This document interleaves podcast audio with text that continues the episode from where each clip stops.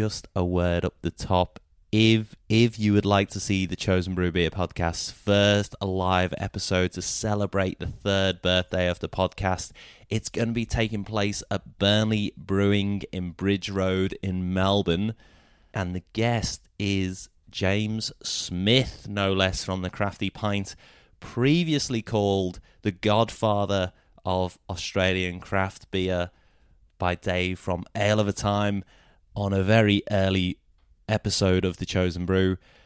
It's going to be fascinating. It's going to be great. And you get to try all the beers as we're talking through them in the live interactive event. I believe at the time of recording, though, there is a handful of tickets left. If you haven't made your mind up yet, you do need to do that really quickly. I'll leave a link in the show notes to the Eventbrite so that you can book your tickets. But it's it, look, it's great value, but tickets are strictly strictly limited. It is first in, best dressed, and I know that minimal seats left. And I'll leave you to listen to this very special edition of the Chosen Brew Beer podcast. Uh, cue the theme music, and you'll realize that it's not the Chosen Brew Beer podcast. Let's get into it.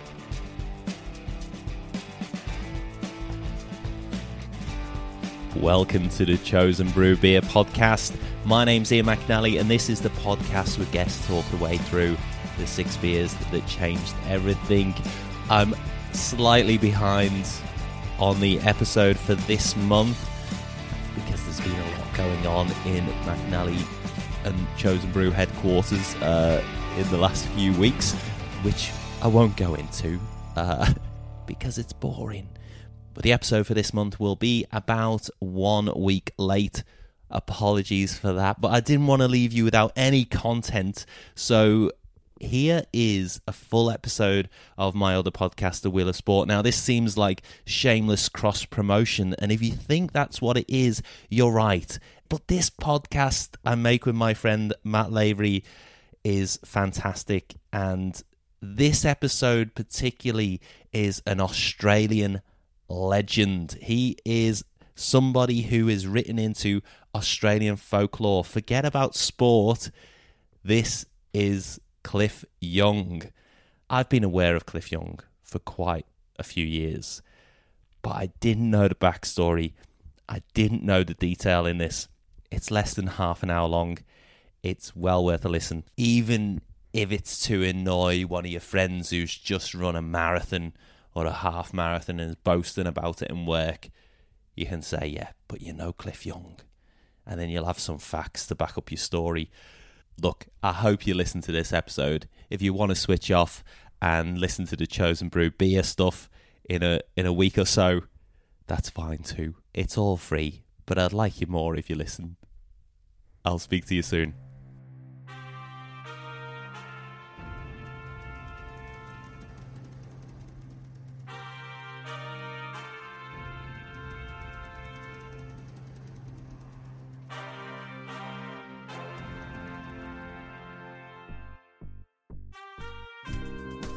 Welcome to the Wheel of Sports. This is the podcast home to the greatest sports stories ever told. My name's Ian McNally, and with me is Matt Lavery. Matt Lavery, yeah, just for you, two in a row.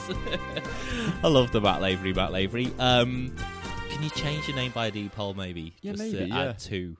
It, I mean, it'd be very confusing, but I think it's worth it. Yeah, I think Um, so, Matt, I can't believe that we're sat in this studio in our running gear. This is ridiculous. so. Oh no, Uh, how how have we got to this stage? We're no longer just talking and telling people about the greatest sports stories of all time.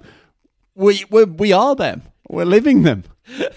Is that right? I don't know where this is going to be a sport and memory worth keeping hold of, but we're going for a run straight after this, and uh, let's get the wheel spinning. But I can't believe that you've roped me into this. I'm feeling a bit sore after play futsal yesterday. You're intimidatingly wearing your London Marathon jumper as well, which is uh, very kind of you. So the topic for this episode is against all odds. Against all odds, I'm having it. I'm going to tell this one. Go on. And in the spirit of us going for a 5k after this, I'm going to tell you a story about a runner named Cliff Young. Do you know Cliff Young? Cliff, the name really rings a bell. Please tell me about Cliff because it's, he's written into Australian running folklore. isn't He is an Australian icon. He's an Australian hero. He is a man who won a race back in 1983. Not that impressive. It is. Well, yeah, I suppose it is. It's impressive. But he won the race, but that's not enough to get on the wheel of sport. These are the greatest sports stories ever told. All right, well, how about this? He won it when he was 61. What? Yeah, pretty good. Are, are you sure? You no, hold on. You've you've read. I'm not he must finished. have been sixteen, wasn't he? 61. Those digits are right. He was wearing gum boots or Wellington boots. He's wearing a pair of wellies. Mate, that's not even the impressive part. The impressive part, bearing in mind we're about to do 5k, Cliff Young, the race he won was 875 kilometres. That's 544 miles for those listeners out there who prefer an imperial unit. 875k, 544 miles. The race starts in Sydney and goes all the way to Melbourne. Cliff Young's an imperial unit. What like? Is it is he mentally ill or is it you? What's happened here?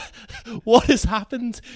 You could read all those things out again, and it still doesn't make sense. He he's sixty one years old, and he ran from Sydney to Melbourne in, his gum boots, Mate, this is it. And I, I, and he won. And he won. But let me tell you why. So, as I said, the race starts in Sydney, goes all the way to Melbourne. But the detail I love here this isn't a race from like the Sydney Opera House to the MCG. You know, th- this isn't bridge to bridge or, you know, city centre to city centre. It's the Westfield running race. So the race starts and go and finishes it between Australia's two biggest Westfield shopping centres, Westfield Parramatta in Sydney, all the way to Westfield Doncaster in Melbourne. Oh my goodness! How good is that? How good is that? So I mean, you know, sometimes like you do a little run, like we're doing tonight, and you, sometimes when you're running, because you've got a bit of space in your mind away from your work day, that little th- jobs, go, yeah, I forgot a potatoes, and you're like, it doesn't matter. I'll be in Doncaster, West Westfield. yeah, exactly. Yeah, I can pick that up when I'm Whatever there. I need, yeah, I'll just Yeah. pick it up when I start or, or when I finish. Yeah. Yeah. absolutely. So look, Cliff turns up for the race, 61 years old, and he's there to compete, and he's wearing his gum. I really was hoping that you'd say he turned up for the race, 49 years old, and by the time he finished, you're 61. Not Cliff. Not Cliff. Not Cliff with his shuffle. He turns up in his gumboots and he's got overalls on as well. That's the other thing. There's no lycra for Cliff. He's got full length pants on uh, on his overalls to cover his varicose veins, which he describes as hanging off his legs like grapes. he also just pick just to picture the man. He's got no teeth and he's got no dentures in either. Because he, he, explained afterwards, he said when he used to run, the dentures would rattle around in his mouth and it used to distract him. So he's just got his gummy gummy mouth, no teeth, Gummy false boots. teeth, gummy boots. He's all gum. And, it, and and but this isn't like a joke event, you know. He's there, and and people are treating him as a bit of a joke, but he's lining up alongside ten professional marathon runners, including Siggy Bauer, who's just set the world record for a thousand mile run in South Africa. A thousand miles, that's six one thousand six hundred and nine kilometers. So. Like, it's a strong field. This, you know, you've got a world record ultra marathon runner as well as ten professional marathon runners. Where do you find these races? That's not a, a distance. Are you not Like, going that's to, you've got to go to the Westfield Shopping Centre back in 1983, mate. So, as I say, people are treating him as a bit of a joke because he's got these ridiculous Wellington gumboots on. In the pre-mate, there's a there's a press conference before the before the race, and he gets asked about his gumboots, and he says, "Gumboots, bah, these running shoes are great. They're so good it takes me 200 meters to slow down and stop."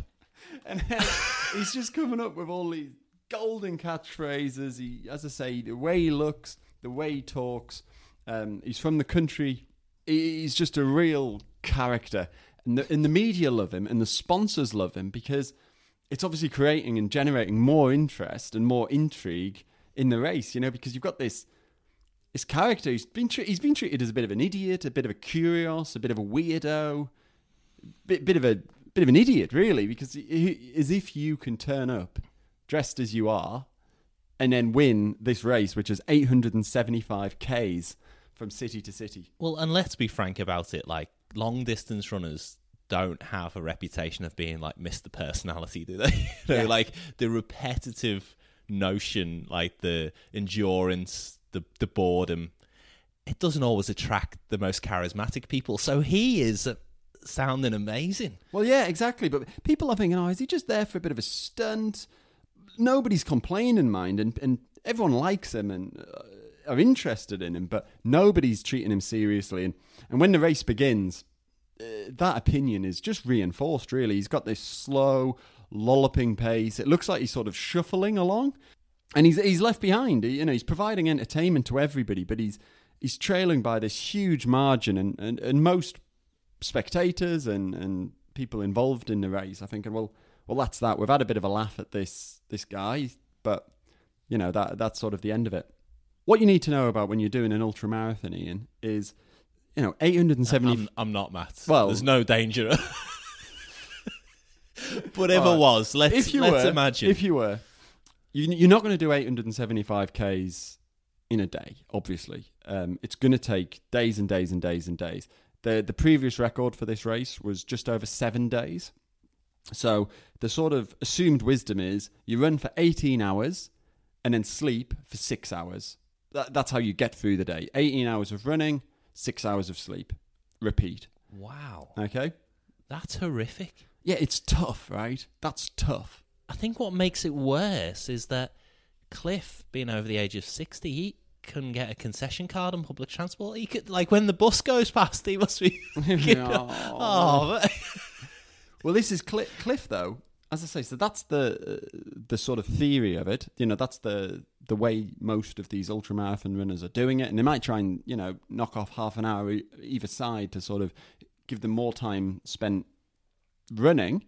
Um, but they're all sleeping. Well, Cliff doesn't. Gets to the end of the first day, as I say, he's lagging right behind. But during that first night, in the middle of the night, he takes the lead because he doesn't go to sleep. Sleep when you're dead. Sleep when you're dead. Cliff ran almost continuously for the full five days. Over five days, he slept only 12 hours during the whole race. Um, I mean, for the I'll listeners, Ian, Ian's jaw just dropped. I mean, look, Matt, I've got two young children. I can kind of empathise with Cliff's plight here, but what I can't do is add on running as well into this mix. But it's it's it's by not sleeping or, or sleeping 12 hours over the course of five days that he, he ends up with this huge margin that nobody can eat into. Going to make it all the way? Oh, yeah, for sure. I'm going to run all night tonight. He actually wins the race by 10 hours, which which is a record. Uh, he's broken the record um, by by two days, more than two days, and everybody else who finished the race also smashed the previous record because they were carried along ah, with so- him. they were so, so- desperate to catch up with him by the end of the race.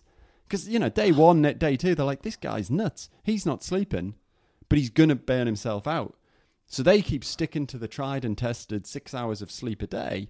But by day three, they're thinking, this guy's going to win it. Well, day five, if you're doing six hours a day, that's 30 hours. He's done 12. Uh huh.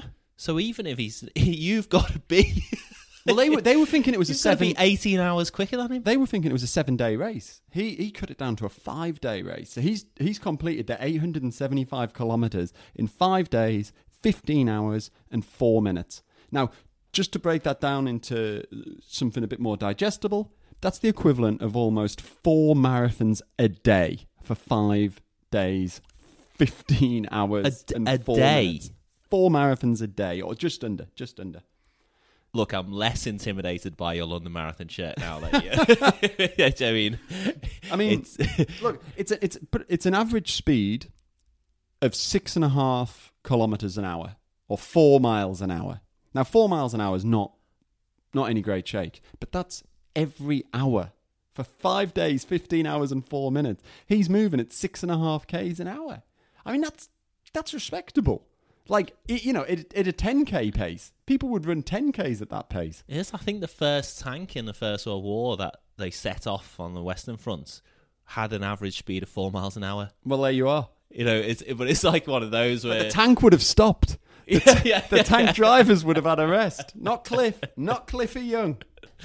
See, he explained it that, and this is a quote When I grew up on a farm and where we couldn't afford horses or four wheel drives, and the whole time I was growing up, whenever the storms would roll in, I'd have to go up and round up the sheep. And we had 2,000 sheep and 2,000 acres. So I'd have to run around chasing those sheep for two or three days. And like, it would take a long time, but I would catch all of these sheep. He says, and, and, and this was the quote he was saying whilst being interviewed, whilst, whilst racing. He said, Five days this race, I've only got two days left. I've run sheep down for free. This is no problem. it's just such a character all the way through. After stealing the lead off the other competitors on that first night, he never lost it. Why'd you go to the front so early? Oh, I like the front position.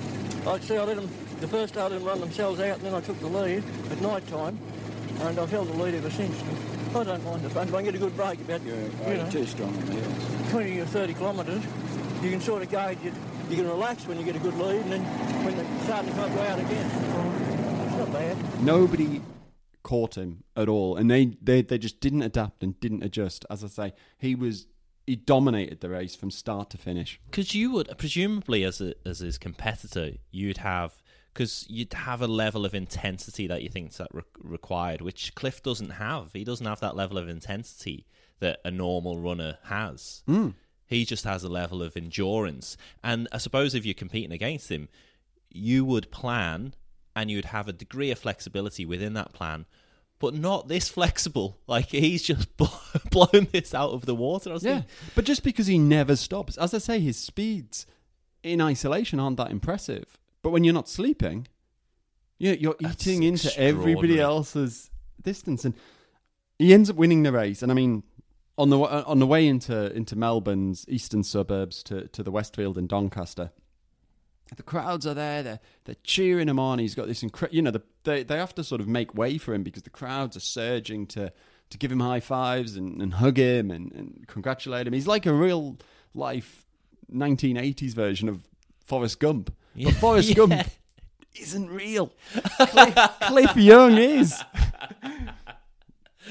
I, I mean, What a way to what a way to find out that he's not real. I'm so, sorry. If there's any listeners out there who thought that was a documentary, he, he, he's done this incredible race, and as I say, that on its own, in isolation, in his gumboot, at 61 years old, would be enough to make you a, an Aussie hero, right? To make enough to get you on the wheel of sport, I would say. definitely, but that's not the end of his story. You see, by winning this race, Westfield have have put up a prize fund of 10,000 Australian dollars.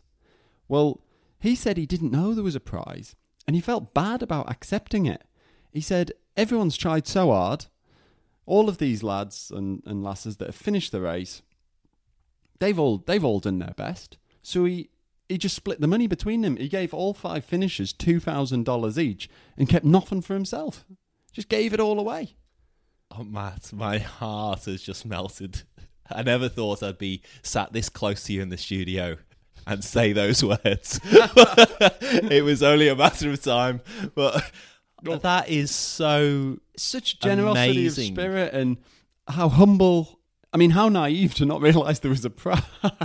But it does that not that makes it, the achievement so much more more pure. It does. And when you think of the money involved in sport now, like to give it away, and he, doesn't sound like he comes from a rich background. I Not at know. all. No, as I say, up until um, he- he'd said he didn't even have the, the four wheel trucks. The way they got the sheep in off the farm, a you know, he ran a potato and sheep farm. He'd have to go out and chase the sheep himself. Do you think he was scared that if he kept the money, he'd buy a pair of running shoes and then it'd be over? like he'd, lose his gimmick it should be said, whilst he ran in gumboots over the course of the whole thing, he had to change them a few times. So he oh, actually is cheating. I, I don't. I, I, wouldn't call it cheating, but the legend of the the gumboots. The gumboots got worn out, so he actually wore ten pairs over the course. Ten of... pairs he went through. Well, yeah, that's wow. that's eighty 7k per pair. That's over two marathons per pair of gumboots. It's wow. not bad. But but after the, after the presentation of his prize, which he then gives away, his legs give out. He, gets carried off stage, and Westfield have, have put a bed there for for him and presumably the other finishers as well. He sleeps there for about five hours. He wakes up and he eats three plates of eggs and some toast, and then he because he's got there quite late at night, um, sleeps through the night uh, wakes up the next day and spends all day just doing doing interviews and again the media just absolutely love him and Giving him no rest. uh, he's- yeah, but he's such a character, and he keeps coming out with these amazing one lines, and he's giving his money away, and he, he's just such an unusual bloke. I mean, by then he's got his teeth in, so at least at least they can make sense of him when he's doing the interviews. um, but w- what's incredible is he's he, he's actually got a bit of a legacy, um, and the young shuffle. As it's called, has actually been adopted by some ultramarathon runners because it expends less energy. As I say, it's sort of just like this shuffling motion rather than running. Um, because as I say, it's not with ultramarathons. It's not necessarily about speed. It's about endurance and you know conserving your energy. So to this day, the young shuffle is still adopted and used by uh, ultramarathon runners around the world. What about the wellies, though? Probably less. Probably less. Probably less. In the rain, maybe. But you know, is is is did, did the race change him? You want to know? Um, I I'm hanging on your every word here. This is unreal. Well, look, before the race, he lived in the family home with his mother and his brother, and allegedly he was still a virgin at 61 years old. But after the 1983 win, he married a 23 year old. If there was a good sort around, I'd take her out, I reckon. You reckon you'd be ready for a good sort when you get to Melbourne? Yeah, I'll have a bloody oath. There's plenty down there too, isn't there? I'm going to have a shower in Melbourne, you know, and clean my teeth. I haven't cleaned my teeth since the rain started. Couldn't find any water. He was 62 by the time they got married, so that means she was 39 years his junior. Wow. Here's the best bit Westfield Shopping Centre hosted the wedding. Oh, get out. How good is that? Look, it, it didn't end, end well for that happy couple. Uh, they got divorced after about five years. Sh- Presumably, she can keep up in the bedroom. He never stopped. but this this guy, he, he, he was just he, he had the mentality, uh, and I joked there about him never stopping, but that's really what he was all about, and that's what I think I love about Cliff Young, and I think that's sort of what endears him to so many people. It wasn't he wasn't the most able person or the most able runner, but he was the most determined, and his brother said about him. You'd find him halfway up there at half past 11 or midnight heading home. And I sometimes used to go and take him a bottle of Milo. And I couldn't get it, couldn't talk him into giving up and having a ride back. No, he'd say. And I'd always say to him, but nobody's going to know that you didn't finish the run or I give you a lift back. And he'd said, no, nobody would know, but I would. And that was sort of his his mentality the whole time. Old Cliff Young, he just would not stop. You know, he set he set his mind to something and he'd he'd want to do it. In 1984, he was awarded the Medal of Honor uh, for Australia for his long distance running. And in 1997, at the age 76, 76, he made an attempt to beat Ron Grant's Around Australia record. The Around Australia record kind of does what it says on a tin. That's running all the way around Australia. That's quite a long way. It's it's quite a long way, yeah. It's what is it? It's about Sixteen thousand kilometers. Wow. Yeah, he he managed six and a half thousand kilometers, but he had to pull out. It wasn't because he had to pull out at age seventy six. It was because his crew member in the car, who was providing him with all the food, got ill, and they had to stop because the Ah. yeah, I know. What? What? What what that's horrible. It's horrible, isn't it?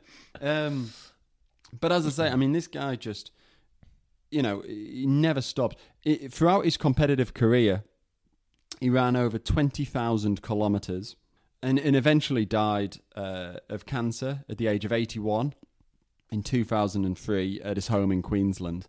Um, but even even sort of in the, the the weeks and months leading up to his death, his family and friends would say they'd still see him out going for a walk, and he had such a positive mentality, and he never wanted to stop. That they think that that really helped him. Um, you know, even towards the end of his life when he was struggling with illness. And and actually, he was once asked in an interview what advice he'd he'd like to offer others in his age category. And he's sort of joking, but he just says he basically tells them just to get out of their wheelchairs and do a few laps. And he starts talking about how the doctors once told me I had arthritis in my joints and said, take it easy. And I said, no, I think, I think I'll run it out. I think that'll fix it up. So I kept running and it disappeared. And, and Cliff Young describes his arthritis as like rust that gets into a vehicle. He says, you know, you have to keep your joints moving because if you don't wear them out, you're going to rust them out. And he says, and you're going to rust them out a lot quicker than you'll wear them out. So it's sort of this mentality of just, just go anyway. I don't care. And I'm not advising all of our listeners with arthritis to attempt 870. I don't think all of our listeners have arthritis, but But it just oh, it's just quite an incredible attitude um, against the doctor's advice to go out and uh, and really achieve something quite unique. Matt, that's an amazing story. Cliff, like I'm, I'm gonna go away. just, just look this up. I just need to see pictures of this guy. I'm, actually gonna put a picture. If any of the listeners, um, while you're looking at your device, I'll put a picture up now so that you can see what Cliff looks like. Yes. Um, so just have a look at your device and celebrate. Just ponder a moment what Cliff is. like, no, I think his greatest achievement is marrying a 23 year old. A real Australian hero, right? Absolutely, Matt. That is an amazing, against all odds. Cliff Young, what a hero. We salute you. Australian icon. Thanks so much for listening to the Wheel of Sport. Make sure wherever you're listening, leave a review, leave something, send us a message as well at the Wheel of Sport on Twitter or follow us on Instagram. You can get in touch with us there, the Wheel of Sport. And we have great fun making these episodes. We'd have even more fun if more people listen. So make sure you get your friends to like take it out of their hand download the Wheel of Sport on their device and choose your favourite episode. Get them listening, and we will speak to you next time on the Wheel of Sport. Thanks so much, Matt. Thank you so much. Have you been expecting Cliff to break down? Well, I've been saying for about three days he's got to stop, he's got to stop, but he won't stop. I don't know what. Anyway, good luck to him. He's a good little fella.